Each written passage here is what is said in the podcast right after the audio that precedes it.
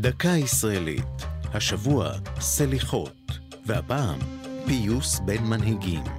מחלוקת, חשדנות ונטירת טינה מתעצמות שבעתיים כאשר מדובר בשני מנהיגים שהאיבה ביניהם קשורה לדרכם הרעיונית ומשפיעה על ציבור שלם. דוד בן גוריון, ממנהיגי השמאל הסוציאליסטי וראש הממשלה הראשון, התייחס אל מנחם בגין, איש התנועה הרוויזיוניסטית ולימים ראש הממשלה השישי, כאל פוליטיקאי מוקצה. אחד משיאי הכיתוב בין השניים היה בימי מלחמת הקוממיות, כאשר בן גוריון, ראש הממשלה, הורה להפגיז את ספינת הנשק אלטלנה ועליה אנשי האצ"ל, שבגין עמד בראשו. בעקבות מותם של 16 לוחמי הארגון בהפגזה, מעין בגין לסלוח לאחראי עליה, גם לאחר שעימותיהם עברו ליציעי הכנסת.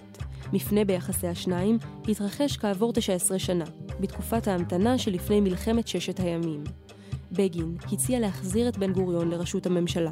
למרות התנגדותו האישית העזה ליריבו, האמין בגין שבן גוריון הוא האדם המתאים לעמוד בראש המדינה בשעת חירום. בן גוריון הופתע מהענייניות שהפגין בגין, ויחסו כלפיו הפך להערכה.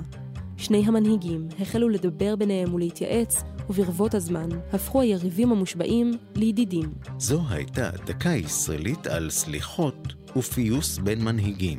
כתב חיים גלעדי, ייעוץ שלמה נקדימון, הגישה ענבר פייבל.